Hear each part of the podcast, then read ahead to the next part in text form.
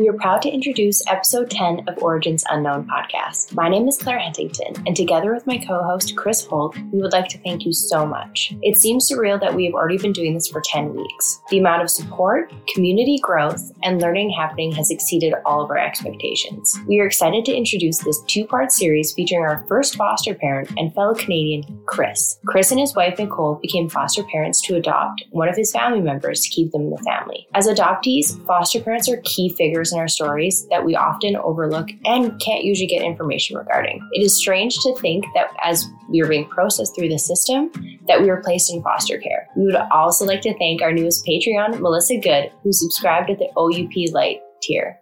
Thank you so much to all of our Patreons for your support. Welcome to Origins Unknown podcast. My name is Chris Holt.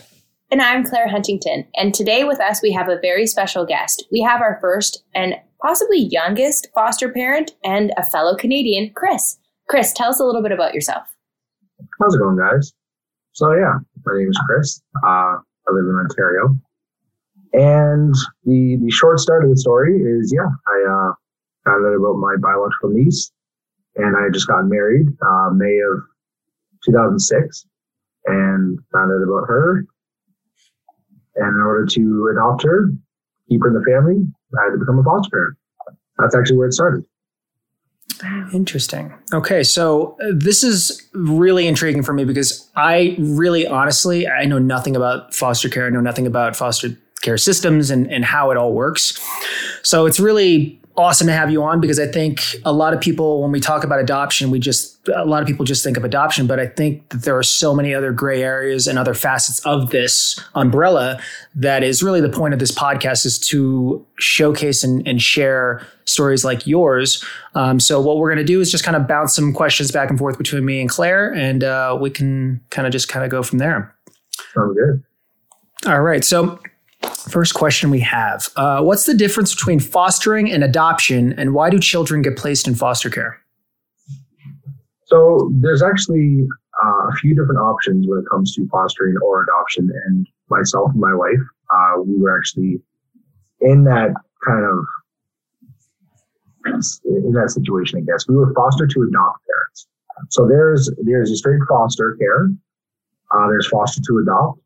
We were also the emergency foster parents, which meant if there was a child that had to be taken out of the home for any reason at any hour of the day, they could call us and they could come to see us to stay with us until they figured out something else. Uh, okay. Uh, yeah, foster uh, foster child. Anybody's going to be with us while the parents are getting cleaned up for whatever reason, or if you know they just have something going on where the child was taken from their home, they will stay with us for however long. And foster to adopt was uh, several children that we actually had in our care that was going to be an option um, for whatever reason or another. They um, ended up going back to their biological families. But uh, yeah, so I mean, there's the difference between them, I guess, is, is a little more permanency over anything. Okay, so that you're essentially like for some foster parents, they're kind of essentially on call, like whenever something might come up, type of thing. Part of it was, yes.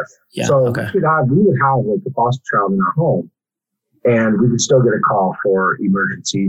Or we also did relief as well. So when there was, okay. when there was families that were going, say, um, traveling to the States or something, and they're, they're not allowed to take their foster child for whatever mm. reason, they can come and we will give them that relief. So they'll stay with us for maybe a week or two or a weekend or whatever it may be. So, on that vein, how does a child enter into the foster care system? What What are the different ways? Uh, legal, legally, I probably couldn't speak to it, but with uh, just with my experience, it would be a matter of uh, a child who's who was at school and uh, a counselor or teacher might have seen marks on them or have some sort of question as to what might be going on at home. Uh, there's been children who have brought themselves into care uh, and essentially, if there's if there's a call made to to Children's Aid um, over the welfare of a child, then Children's Aid will actually go investigate that, and they'll they'll see there at that point if there's something that needs to be done or the child needs to be taken from the home and then placed uh, into into foster care. Like I said, it might not be for a long period of time, but they mm-hmm. would still come to our house as opposed to Okay. So who actually brings like who will actually bring the child to you? Like would it be a caseworker or CPS or Yes, Caseworker? caseworker. Okay, cool. Okay. And then I don't know if you know this, but like how long does a child usually stay in foster care? If that is, is it like a, is there an average or something that's typical? No, I would say it's really all over the place. Um, if I had to give it an average, which I'm I'm not sure if you really want to use that, Mm-hmm. but if I had to give an average, I'd say probably probably go three months, three to six months. Okay. Um, what's involved in the process of applying to be a foster parent? So in order to be a foster parent, you actually go through quite a substantial amount of paperwork. They want to know your family's history, your history. Uh, they get pretty deep in with it. They want to know if there's any type of sexual abuse or alcohol abuse, drug abuse with it may go they may ask you about your grandmother, your aunts and your uncles and they actually want to know they'll put you on a scale uh, from like one to five, whether if you're if you if you drink. If you socially drink or you have like a drink like once or twice a year, they'll put you under like a two. Which for us sometimes was was pretty it made you kind of feel worse when you're like, no, I'm not like a social drinker. I just like once or twice a year or something like that. Yeah. So it, it can it it's it's rough. Um, you you have to put a lot of yourself out there. Uh, but I mean, essentially, it's, it's for the safety of the child, right? They want to know ahead Yep. time where they're going to be going and where they're going to be spending their time. Uh, you do have to get background checks done. Oh yeah. I was just wondering if, uh, if there was a psychological profile involved with the screening process. So there's not a technical like you're not seen by a doctor or anything like that. Uh, Okay. it, it comes within the questionnaire. Like they will they will pick out they'll ask you some of the same questions, slightly different, Okay. and it may seem repetitive when you go through them, but for them that is that's telling them that's kind of giving them a little bit of direction as to how you might think. So it's it's kind of I don't want to say it's cool to go through, but I mean you definitely you you question some of the things you're answering and realize that it's it's for a specific reason. And Yeah. it also happens when you have like you'll have like monthly meetings with with your uh, your worker and stuff like that. They'll come in, Oh, cool. your home, make sure everything's okay. You do go through an extensive uh, home checklist kind of thing that you have to have before um, before or while a child is in your care. Everything from fire exits to where things are, can things be locked down to the child. Uh, yeah, so you have to go through uh, pretty extensive. Okay. And I I guess just for our listeners, um, just in case this was missed, but this is for Canadian kind of foster care, which I'm assuming is going to be slightly different than American foster care. Now, I would say I would say that Ontario would even be different from Canada. Yeah. Oh, um, okay. So yeah, kind of different from other places, other countries. so interprovincial foster care system it's different every province so i don't know about the states but i think it's the same but the really difficult part about adoption and foster care is that the legislation differs depending well for at least for adoption what year you were you were born but and then foster care differs from like province to province to state to state so you- it's also very difficult to adopt like foster kids from different provinces just because there's a foster parent in a different province you can't necessarily put a kid there so your resources for foster parents are largely allocated to your own province Got correct it. me if i'm wrong That will actually differ from city to city as well. So when we Okay. got started, we actually went through London because that's where our daughter was born. Okay. And we lived in St. Thomas. So we did have a worker through London. We went and did uh, what's called pride training to be a foster parent through London.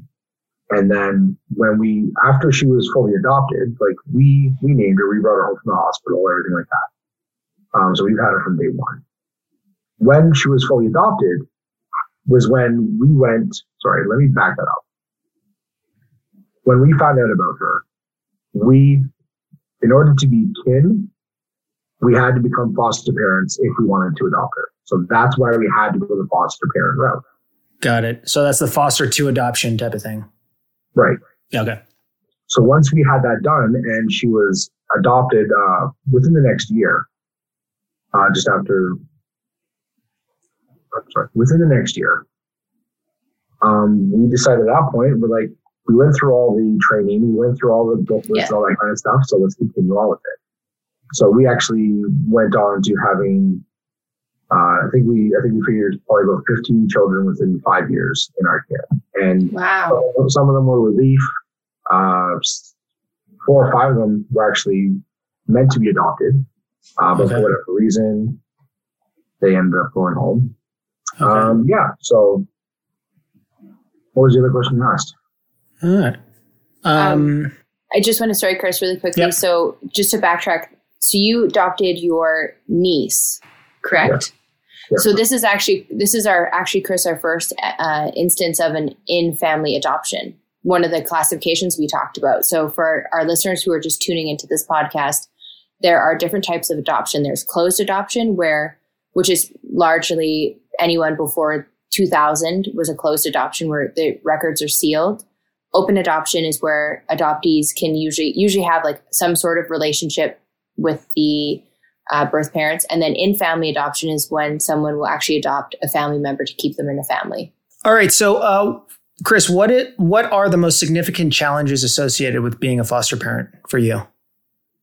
Uh, for myself, the the challenges we had as foster parents were, I guess, one of them being in a smaller city. We know a lot of people, and it's hard to really kind of get away from having whatever child in your care and you're going out and you're shopping around Walmart or you're shopping around other stores and you come across like the birth parents. Um, uh, those interactions, there could be awkward interactions and stuff like that. It makes it difficult when a lot of people know you and they're, and they're going to know your business. Um, that, that tends to be uh, pretty difficult. Um, D- does that happen often? Yes. Wow. it, wow. it happens almost. We're, we're, so being in St. Thomas, there's almost 40,000 people here. Um, my, my wife has lived here like her whole life. And I'm a social butterfly. So I just happen to. You know. um, we actually had two previous foster children who go to that same school. Now, they didn't typically know. So we'd watch them come in, we watch them walk by. Their parents may see us and try to avoid us we'd go to like the YMCA and go swimming and like they're they would be there with their kid or something and they'll go to the other side of the pool. Like it just it didn't have to be awkward, but in, in their in their sense, in their cases, they tried to avoid us as much as possible. I could see that too. Like it like for just going from their point of view to like it would probably bring up a trigger. You know, mm-hmm. like wanting you're wanting your child. A lot of times we talk about birth mothers and like that that hallmark view of adoption that we see is not always the case. A lot of times birth parents are really, you know, they may have done something that wasn't what they wanted to do and they're fighting for their kids back. So they're going through the steps and I think maybe seeing foster parents could be a trigger of that time almost like bring up a bad memory. If there was parents out there where something happened and it was, there was like if somebody had made a call to a child um, saying that something was wrong. Maybe they just need the house cleaned up. Maybe they didn't have, you know, enough groceries at the time. That kind of stuff does happen. The majority of what we had was uh, pretty pretty upsetting and, and, negative things to, to the children. So hmm.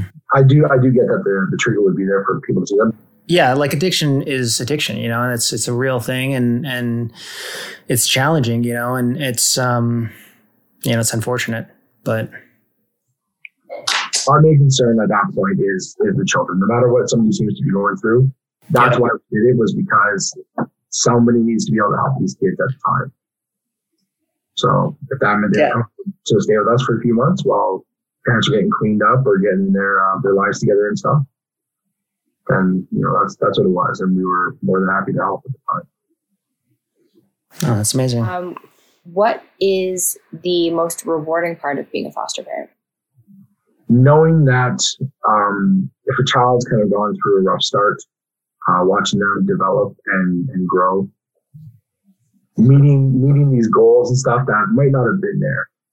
Uh, we had we had a child in our care uh, when she was born. She's put on the Finnegan scale, which is a scale. It's like a scale to ten.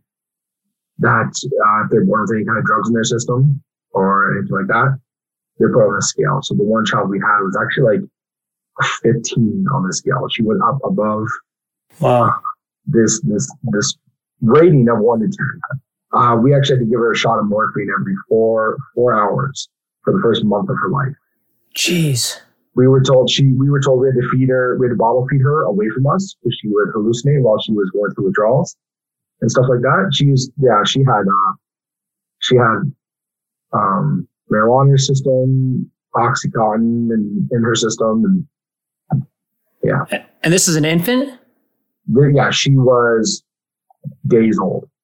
Whoa. Days old. So yeah, so we had to so when that kind of stuff happens, and I mean, you worry about that first month because mm-hmm. you're, you're, basically keeping her medicated to help wean her off these drugs that are in her system.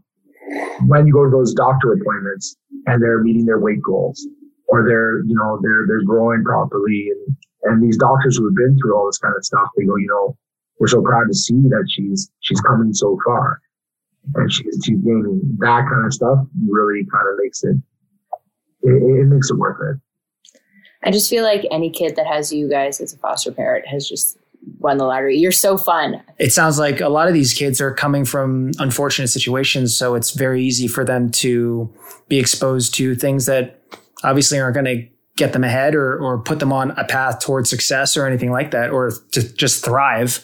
Um, and I think it's just beautiful that that's what you guys do is you you create a, a safe haven the way we treated it was we we treated every child coming into our care like they were our children.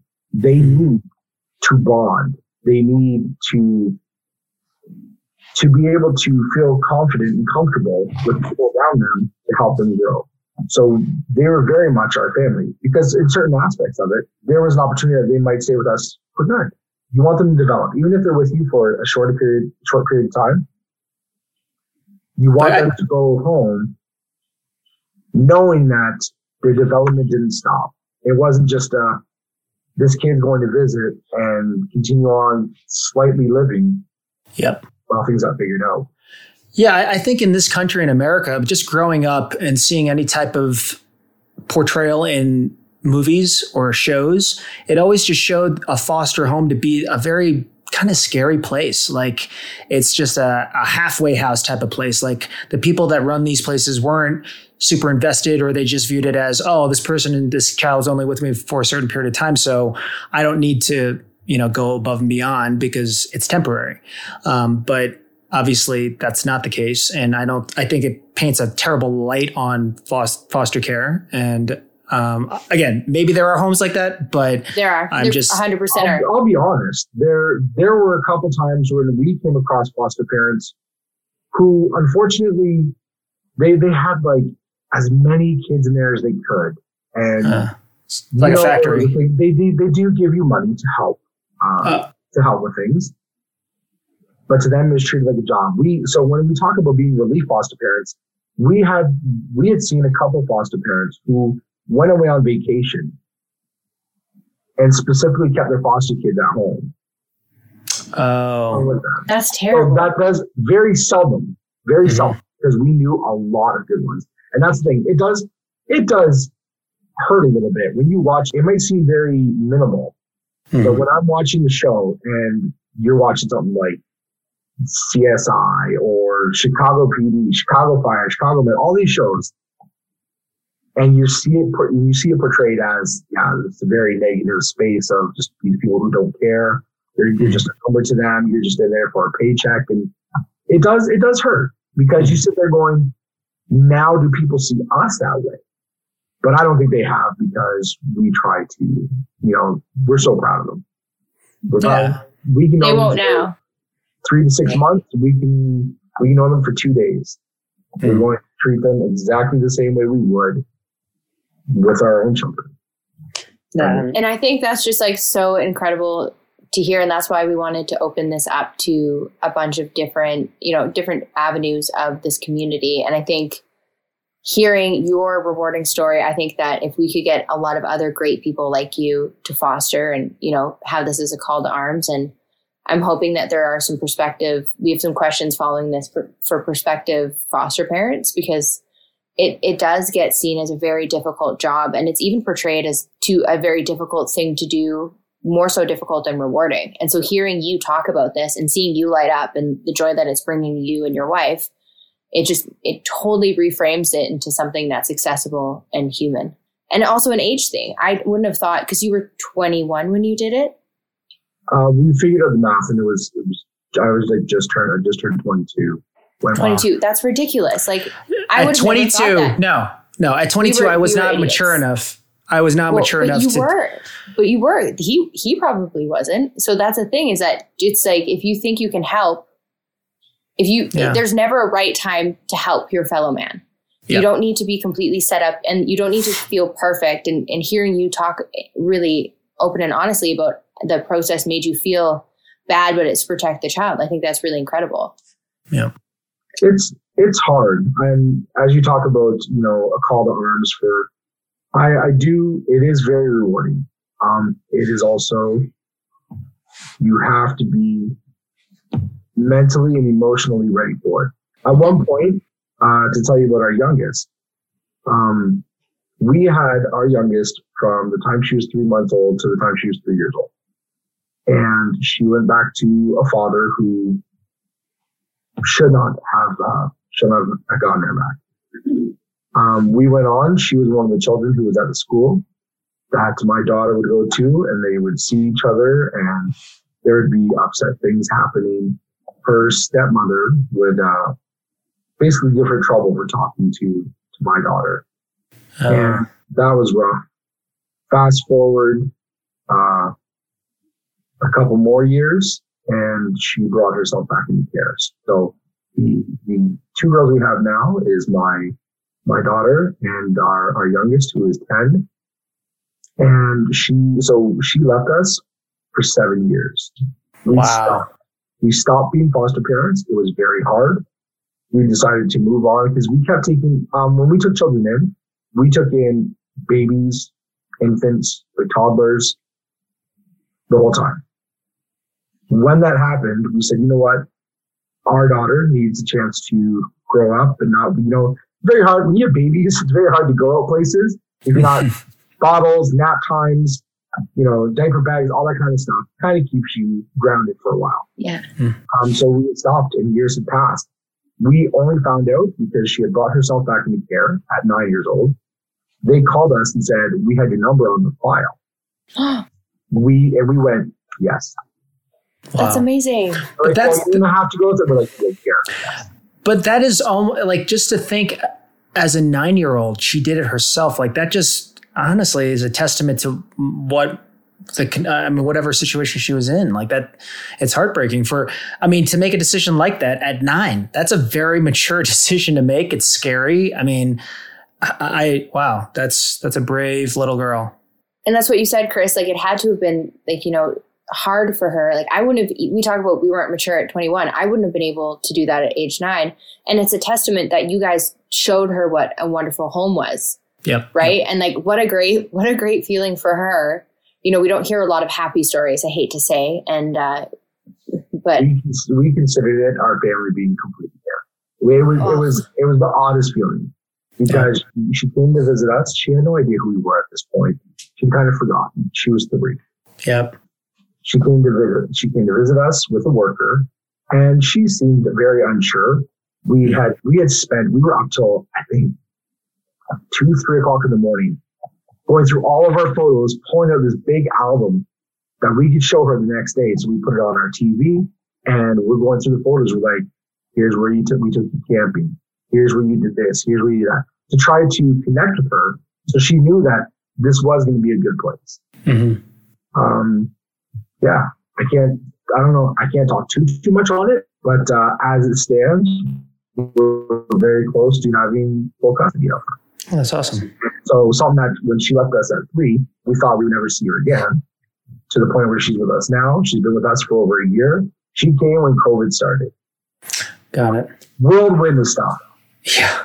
And when we talk about kids who, who meet these goals and who do so much better, we talk to the school that she was at she wasn't listening. She didn't have friends. Things were going very bad.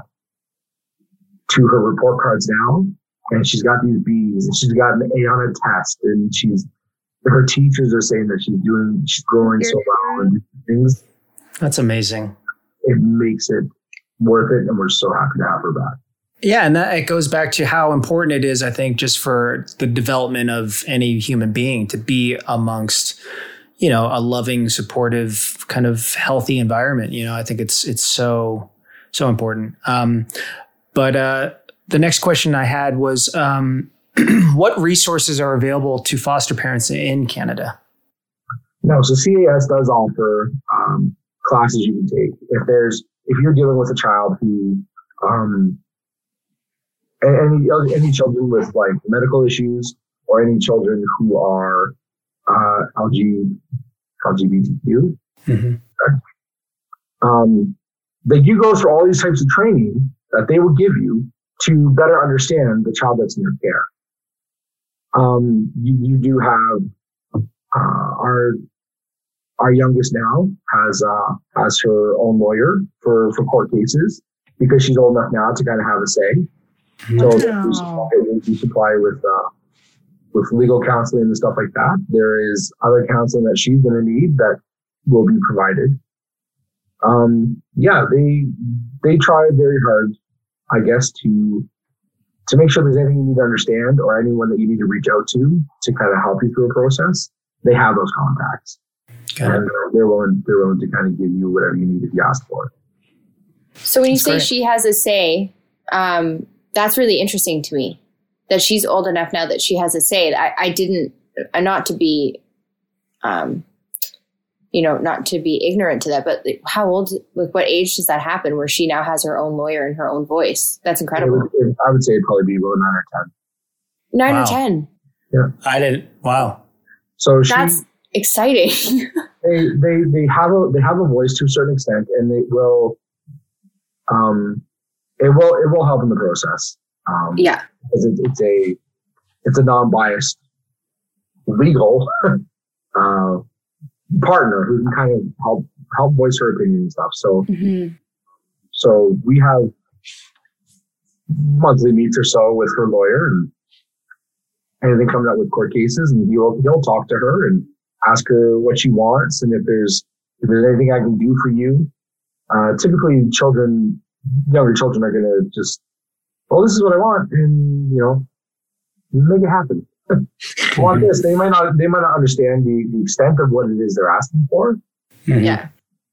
But when it comes to, unfortunately, when you're dealing with uh, an infant or a toddler who, who doesn't have a voice, who can't tell you that something may or may not be wrong, it's very hard. You see a lot of children go home because of that. As a mm-hmm. child gets a voice when they're older, they can kind of say, I really want this. And when she, when we have our, when we have our monthly meetings with workers and stuff like that, they'll ask questions like, if there's anything I can do for you, what can I do?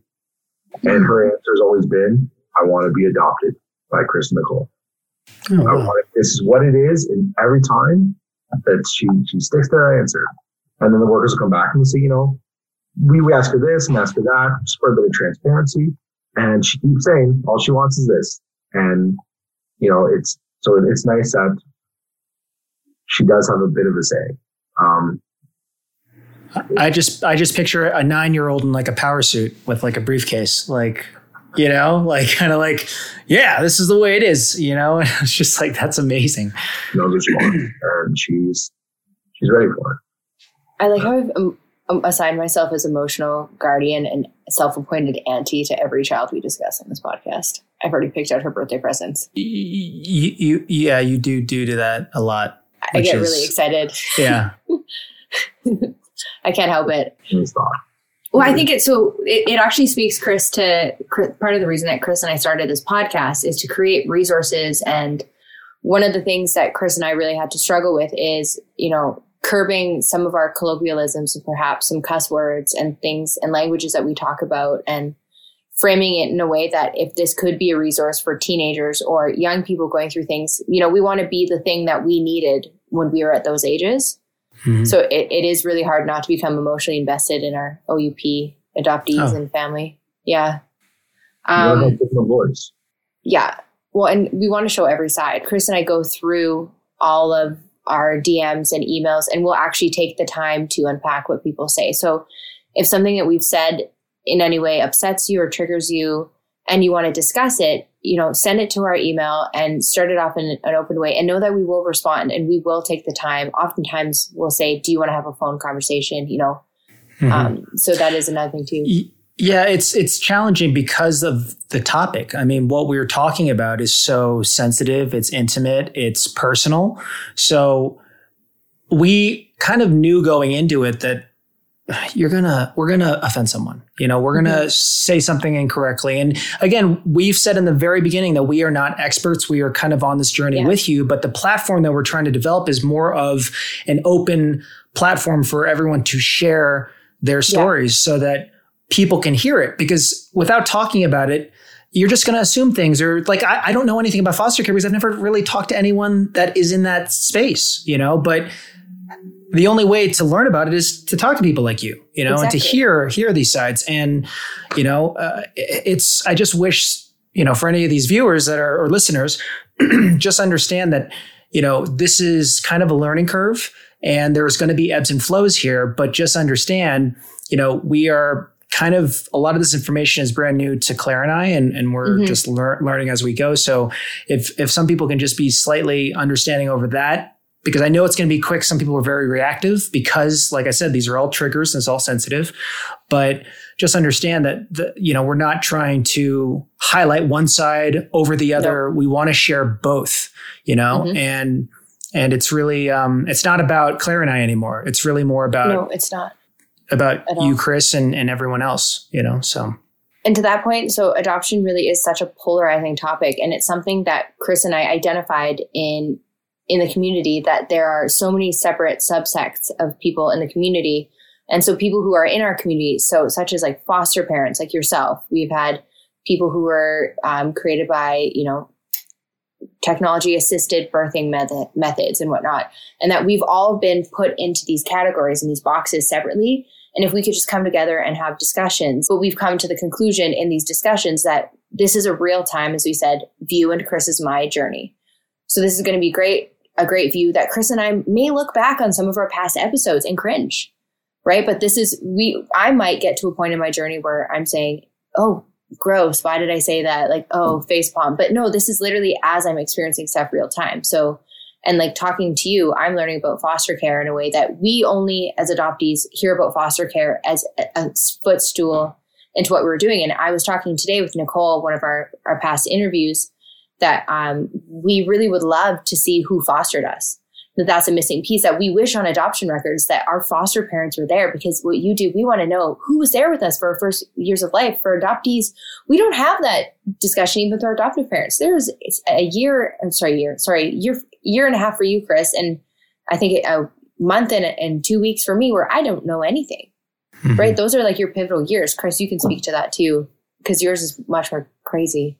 Yeah, I mean, I, I, just know from a birth parent search that my brothers and I were separated because, uh, according to this post adoption services, they said that foster mothers back in the 80s couldn't take care of a lot of children, so they found two foster mothers in the same neighborhood.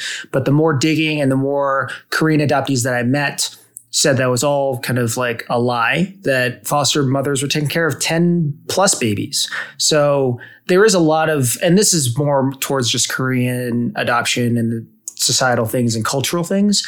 But the system over there, there's a lot of sketchy things. I've been trying, I've been in contact with post adoption services in, in Seoul, and they have been giving me the runaround for, uh, it's going on four or five years now.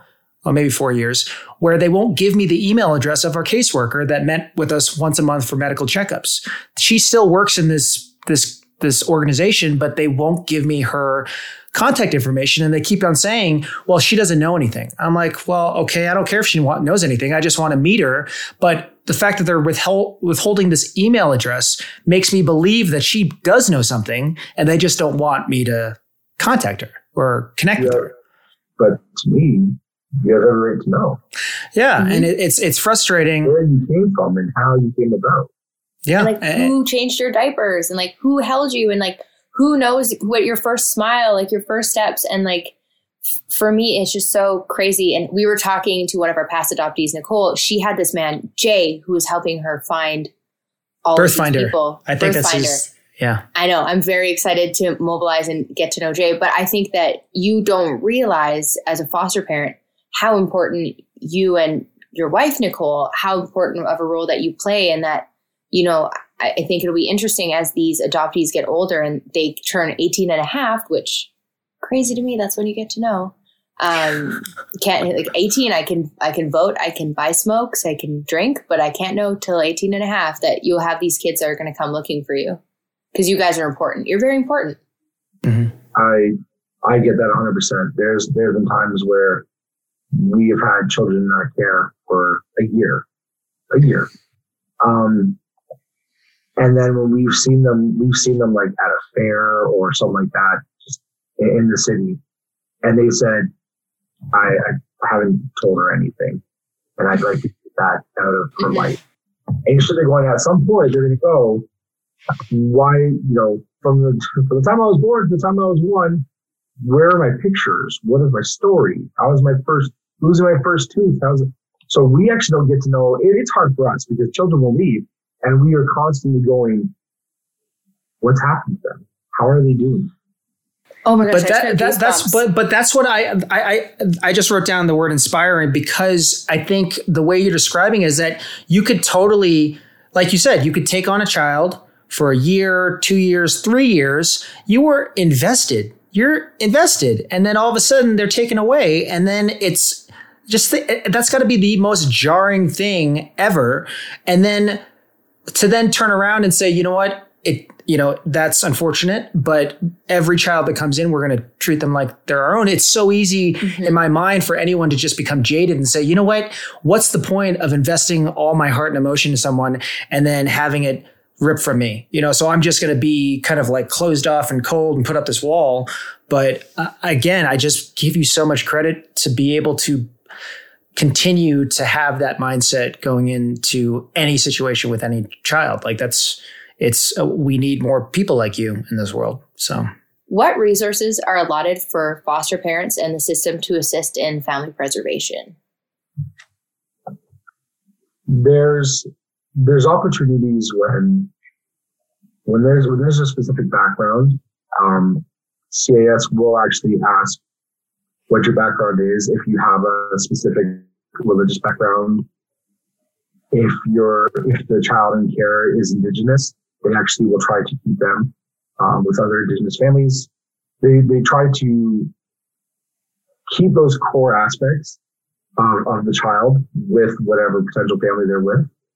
So they they do they're extensive in their in their questionnaires and stuff as to what are your religious beliefs and what is your cultural background. Mm-hmm.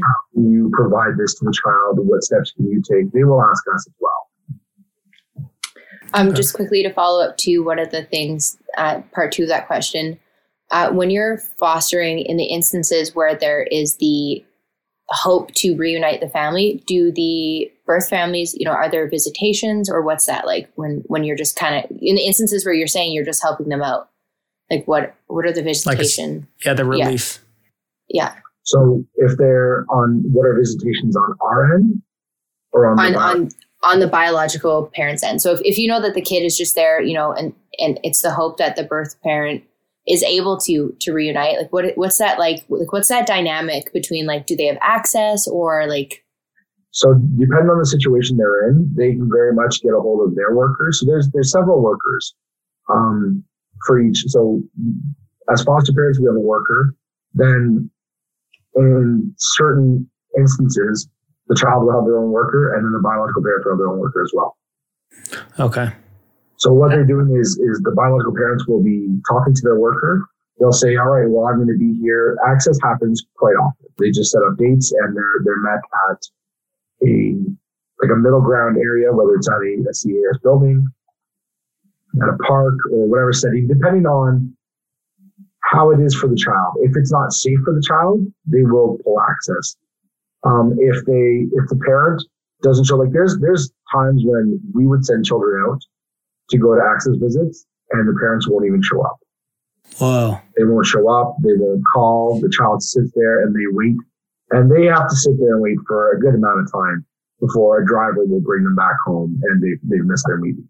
So, um, they tend to be a little lenient on things like that sometimes in my own personal experience. Um, so if, say, a biological, parent missed a visit or they canceled it or whatever, or just didn't show up, if they miss like three of them in a row, then they've got to ask for it again. If they go to two, they miss one, they go to one and they miss one, they go to two and they miss one, that can continue on. So it can be harmful to the child. So we just hope that if there's a parent out there who's really trying hard and they're going through and, and they have access to their children for visits and stuff or to keep in touch or whatever it may be, uh, that could be multiple times a week. That could be once a month.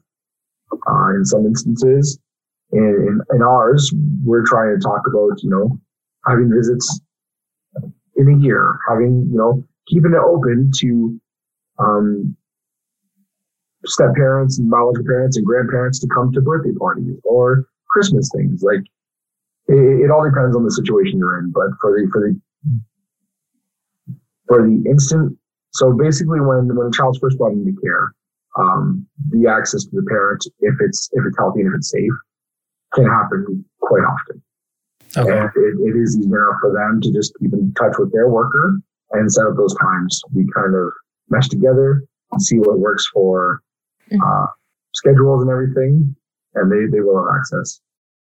Thank you for listening to part one of this two part series. Part two will be released next week. Please check out our Instagram and Patreon for more exciting things.